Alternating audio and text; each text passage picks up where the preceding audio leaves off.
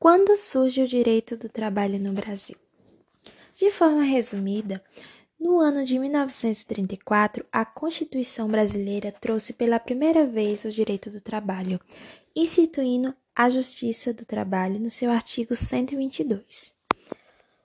Para dirimir questões entre empregadores e empregados, regidas pela legislação social a qual não se aplica ao disposto do capítulo 4 do título 1.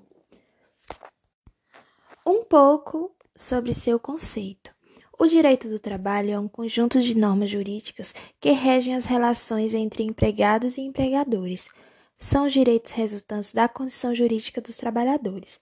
Essas normas no Brasil são regidas pela CLT, Consolidação das Leis do Trabalho, e Constituição Federal e várias leis esparsas, sendo as fontes do direito do trabalho as leis, a Constituição, atos do Poder Executivo, convenções e acordos coletivos, regulamento de empresa, disposições contratuais e uso de costumes.